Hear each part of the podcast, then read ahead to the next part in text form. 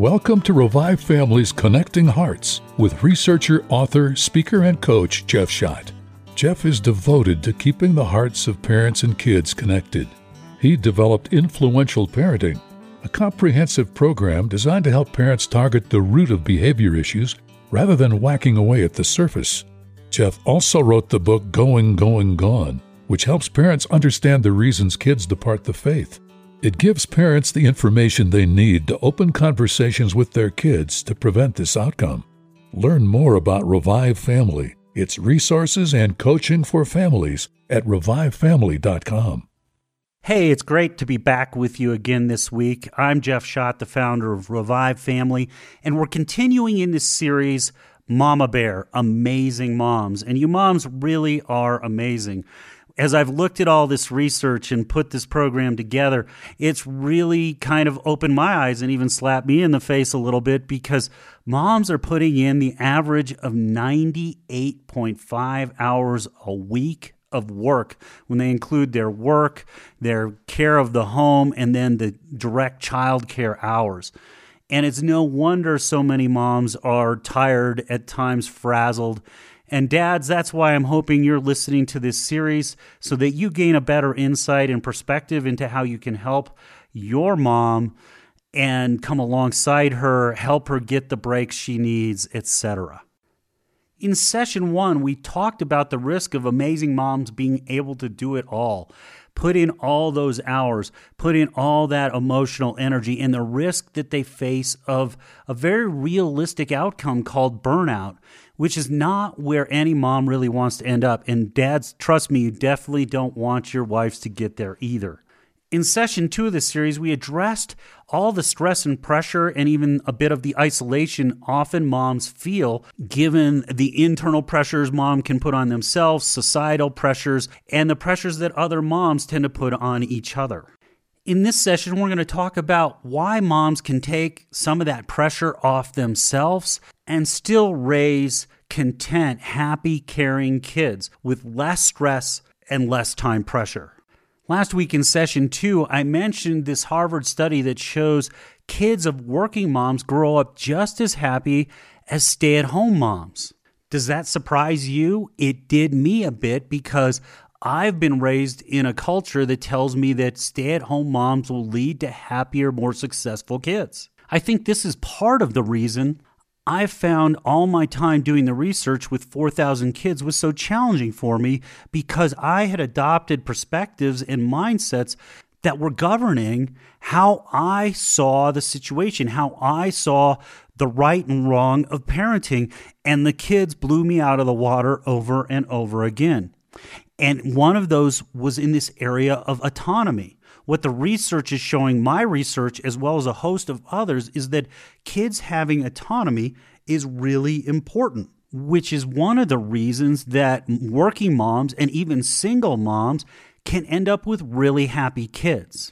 In fact, kids having autonomy is shown to lead to happier kids, more confident kids, and kids with less mental health issues like depression and anxiety. And yet, I also know from working with so many moms and dads, so many parents, that the word autonomy can strike fear into our hearts as parents. And we talked about in session one how that fear can really impact us, drive us to do more and spend more time than we need to or should and how that can be damaging to moms and why it's so important for them to get breaks away from the kids. So, if you're just tuning into this series, Mama Bear Amazing Moms, and want to go back to listen to session one, you can go to revivefamily.com forward slash podcasts. That's revivefamily.com forward slash podcasts. And you can listen to it there. And you can even sign up at the bottom of the page to get notified whenever a new blog or podcast or resource comes out from Revive Family. There's so much pressure on moms to be that super mom and to be with their kid, be teaching their kid to be everything for their child that it can really be taxing, stressful, that in fact makes it harder to be the moms moms want to be. We want to be that kind, close, compassionate, caring mom, but when we're under pressure and stress, it's so much easier to end up reacting and to doing things we don't want to do as parents. So, how do we view our role? How do we view our home, our kids? How do we approach being a mom that's balanced while still raising happy, content, confident kids who will stay in the faith? And one of the things I've found, and I saw supported in the research that we talked about in session two of this series last week, is that we don't need to stress about teaching our kids a bunch of things, but rather we need to change the way we live our lives with our kids. The research shows that our kids learn better through osmosis by learning from us as we're doing things like cooking or we're going through the store, we're shopping, we're paying for things. Moms are doing these things all the time with their kids so instead of cutting out a specific time to sit down and teach your kids math or teach your kids things, you can simply begin to communicate more openly with them as you're doing these activities. You pick up a box, you read the ingredients, and share with them why you're looking at the ingredients and what you're looking for. You can pick up different things on the shelf and look at the price per ounce and show them the price per ounce. You can take them to the cash register and bring some cash and actually have them pay for some of the items. The research shows that they learn more through this than sitting down and being taught. And this doesn't add more time to your schedule. It makes more effective use of what you're already doing. And frankly, it'll engage the kids and make them more interested in doing these things with you. While I found that we're spending money on studies like this a bit humorous, I did find the point of the study fairly poignant. There was a graduate student at Duke University that did a study into, into mother dogs and their puppies. And what the study found was interesting. There were dogs that would lie down to feed their puppies and spend a lot of time and spent a lot of time nurturing as well as letting their puppies crawl all over. And then there were mother dogs that would stay standing up and the puppies would have to feed in a standing position. And they didn't spend as much time cuddling or playing with their puppies, but they did a fair amount of it. And what they found is that those puppies that had the mom that stood up while she was feeding actually ended up with more outgoing, more socialized, more trainable dogs.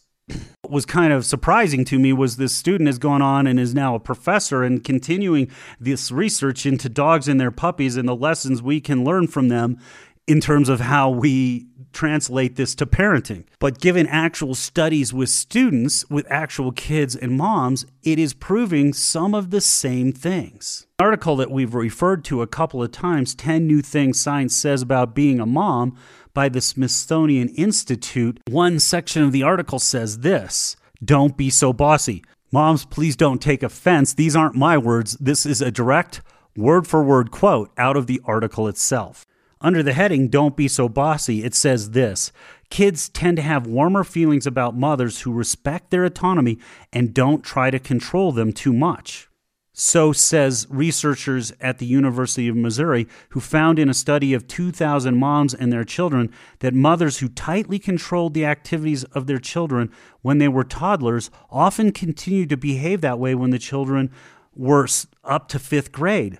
When those kids became adolescents, they were less likely to want to engage with their moms, said Jean Ipsa, one of the study authors. We found that mothers who supported their children's autonomy were regarded more positively by their children than mothers who were highly directive, which is what I've been saying for the last year and a half on the radio program. That I've found that kids respond much better when we lead like the Good Shepherd who didn't seek to control the disciples, but showed them how to do things like we talked about earlier in the program today, involved them in the things that were going on, and then sent them out on their own to give it a try. Never once do we see an example of Jesus, the Good Shepherd, forcing anyone to do anything against their will. He led with influence that drew upon the internal desire of the disciples, of the people, of the crowds to follow him. And they chose to make changes in their lives because of that approach. In fact, when I did the radio series, The Anchor Dad, I found research that indicated this was one of the reasons dads were so important. That dads often cut room for kids to have some autonomy, to go ahead and wrestle and take risks because moms and their protective instinct would often get in the way of that. And in today's society, where the fear of what's going on and child sex trafficking and all these other things has raised our fear level of what can happen, I find that both moms and dads can tend to bend towards control and being directive as opposed to discussion and helping kids come to their own decisions, which is vital, I've found, to having a great relationship with your kid that increases your influence and actually protects them. I think this is really good news for the one in four moms that find themselves raising children on their own. I have worked with these moms and these kids in coaching, and I've found that oftentimes these kids, while struggling because of emotional wounds from the divorce and the loss of their father, often far more responsible, far more involved in doing practical tasks, and far better prepared for life on their own because they've had to pick up some responsibility in the home. They've had to start cooking some meals. They've had to start doing laundry and helping cleaning. They're taking on responsibility, and that responsibility actually builds their confidence and helps them start to feel good about themselves. And so once they heal from the other wounds, these kids are really, really set to take off and do well in life. And the good news for moms is that when we start to let go and provide some autonomy, it takes pressure off. It gives us time to focus a bit on those activities that will recharge our batteries, and it allows our kids to develop valuable skills. I want to remind you of something we said in the other program from the same article Quality Rules.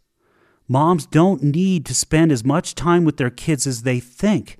They can cut themselves a break. And this is where moms really need to fight their protective instincts, especially as their kids start getting older and older. And maybe we can take some lessons from the animal kingdom, like actual mama bears when their cubs are first born, they cuddle them, they carry them in their arms, they suckle them. They're very caring and compassionate.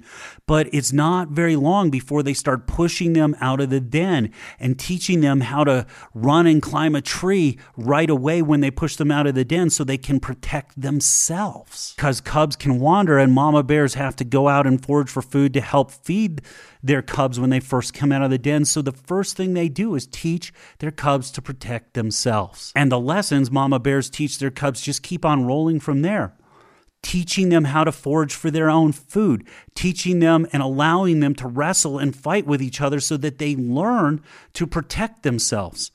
And then ultimately forcing their cubs to leave their side at about 18 months old. This is a process moms need to begin with their kids at a really young age and provide them that responsibility, teach them how to protect themselves, and then trust them to do it and give them the autonomy. That's what my research showed. It's what all the research from these psychological journals is showing that this autonomy is so important to having a great relationship with your kid and to raising confident, secure, and mentally healthy kids. So, what is it that we need to focus on? And that's what we're going to come back and talk about if our goal is to raise these content, caring, confident kids what are some of the things we can do as moms that don't add pressure to our plate, but are proven to actually lead to the types of kids we want to have? We'll be back in just a couple of moments with more of Revive Families Connecting Hearts. Hey, parents out there, I hope you're finding our radio program, podcast, and blogs really helpful.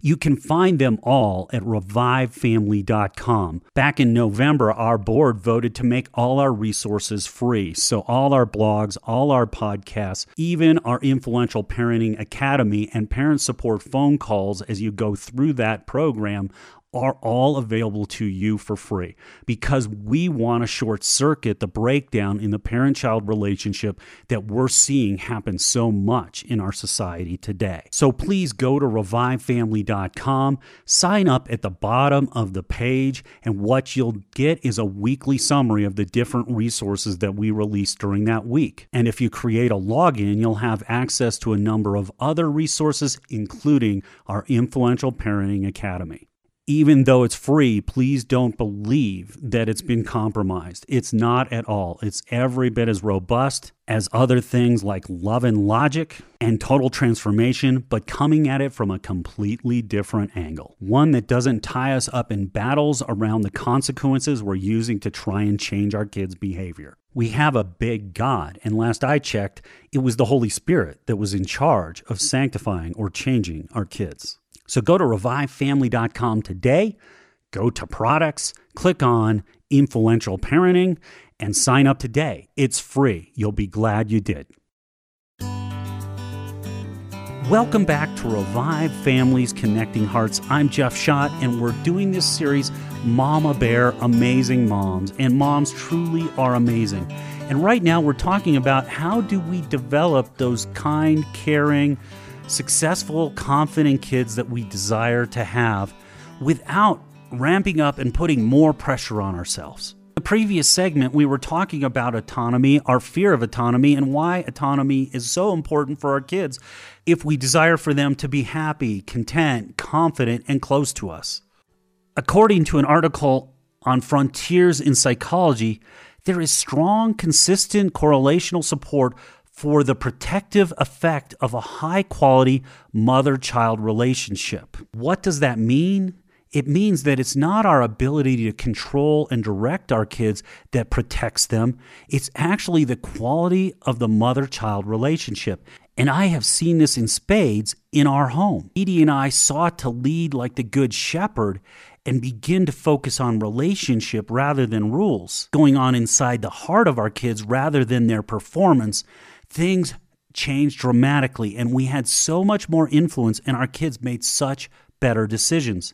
This article from Frontiers in Psychology went on to say this mother child relationships characterized by warmth, supportiveness, effective problem solving skills, positive communication, and low levels of conflict and negativity are consistently associated with children's lower mental health problems and positive social adaptation outcomes, including higher self esteem and better academic performance, even following a divorce. What does this mean? For parents, especially for moms, relationships rule, not our rules, not our authority, not our ability to teach, direct, and control but relationship rules. It's proven by research to be what protects kids from straying, making bad decisions, and going off track. Part of the research showed a relationship that provided this protection was characterized by warmth, supportiveness, problem solving skills, positive communication, and low levels of conflict. This doesn't mean enabling, which I know is what so many parents come to believe, but when we have these positive communications, we're speaking into our kids' hearts and they're choosing to make great decisions.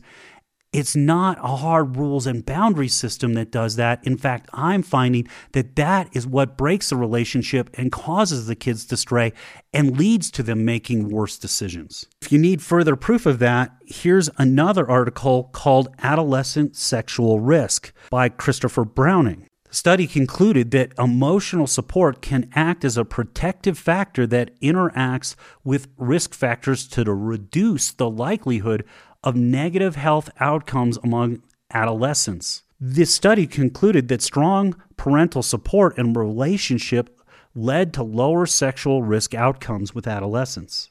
This is the reason fear can't dictate the way we parent because fear will drive us to make decisions for our kids. Fear will drive us to direct our kids, which they're going to consider as control, which is determined to be the most unloving thing in our culture, according to the studies. Our kids end up not feeling loved, they seek it elsewhere, which increases the sexual risk factors. So, what do we do to build deep, healthy relationships with our kids. Moms, we have to drop the one way mentality we get put into habitually by interacting with an infant and a baby and one that's just becoming a toddler.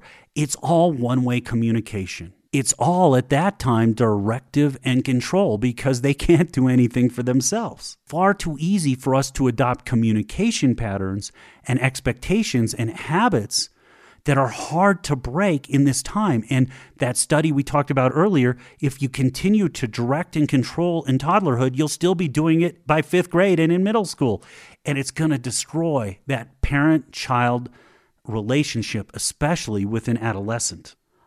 I would say from working with families that around 18 months, we really need to start involving our kid and discussing and listening to our kid and helping them learn to make their own decisions. This is a relationship based upon mutual respect rather than one way respect where the child has to respect me, which means they have to obey me all the time immediately. That doesn't lead to these deeper conversations. It doesn't lead to learning and maturing and confidence in our kids from everything I've seen with all the families I've worked with. Another thing we need to do to build a healthy relationship with our kids is to seek a balanced perspective. What do I mean by that? We need to expect failure.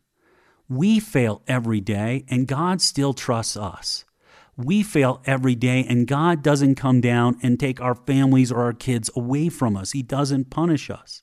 It says in 1 John, perfect love casts out fear because fear has to do with punishment. The one who fears is not perfected in love. God doesn't punish us when we fail. And we need to expect failure in our kids and approach it in that gracious, loving way Jesus did. So that's why we need to third adopt a shepherding or mentoring mindset. Shepherds and or mentors can't control all the sheep or kids they're working with. They have to instead rely on the relationship and influence to motivate the kid to step into the relationship further and to then cause a safe environment where discussions happen, where things get evaluated that kids normally don't evaluate because they're functioning so much based off their emotions that oftentimes they're not thinking things through. Oftentimes they're not making decisions, even though parents are telling me, my kid's making horrible decisions. What I've found is they're not making decisions because they've not got a sounding board they trust that's safe to bounce things off of and process with we need to have patience. And that can be a hard thing for moms. There's so much pressure and so many things to get to and to do. It's difficult with kids to take a shepherding view and to have patience. And that's going to be the next program series we begin. It's going to be on patience and how we work on ourselves and develop patience in our homes. Developing patience, that we're going to talk about more in that series, is we need to develop a light-hearted approach to failure. We need to expect it. We need to almost find it humorous rather than taking it personally, rather than being frustrated or scared by it and reacting to it. We need to have a light-hearted approach to failure if we want to have a great relationship with our kids. We need to develop a listening ear that draws out our kids' deeper feelings and issues, which means they need to feel safe. Like we're not going to react and we're not going to come down on them. We're going to be there for them. We're going to mentor them. We're going to shepherd them like Jesus. We need to develop a culture in our homes that encourages walking in the light because the Bible says if we walk in the light as He is in the light, we have true fellowship with one another, and the blood of Jesus purifies us from all unrighteousness. That only happens if our kids are willing to walk in the light with their deeper issues, their deeper struggles, because they feel safe, because the good shepherd protects the sheep. He doesn't beat the sheep. What I've found is that when we have a great relationship with our kid and they feel safe with us, they end up making so much better decisions because they're actually talking with us. We're interacting with them. We're not directing them. We're not lecturing them we're interacting with them.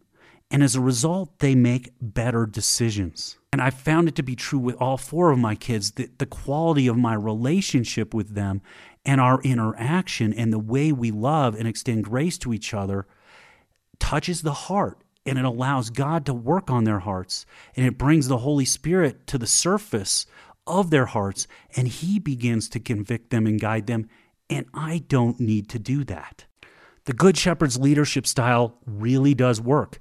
And what we're finding from these different journals, these different psychology studies, they're starting to prove that the way Jesus led will work with our kids. Next week, we'll continue in this conversation of Mama Bear, amazing moms, helping moms consider more ways that they can develop really caring kids without spending more time and putting more pressure on themselves. In fact, moms, I want you to step back, take a deep breath, take the pressure off, begin to trust God, and involve the Holy Spirit in your parenting, which you can learn more about in our influential parenting program. Thanks again for joining me. I'm Jeff Schadt. We'll be back next week with Revive Families Connecting Hearts and more of Mama Bear Amazing Moms. That's it for this edition of Revive Families Connecting Hearts with Jeff Schadt. We'll return again soon with another program designed to help you become a wiser, more effective, more influential parent. Jeff's website is revivefamily.com. Revive Families Connecting Hearts is produced in association with Faith Radio. Jeff Schadt is a pastoral counselor and coach. He is not a licensed healthcare professional. What you've heard is not a substitute for seeking professional, medical, or psychological support.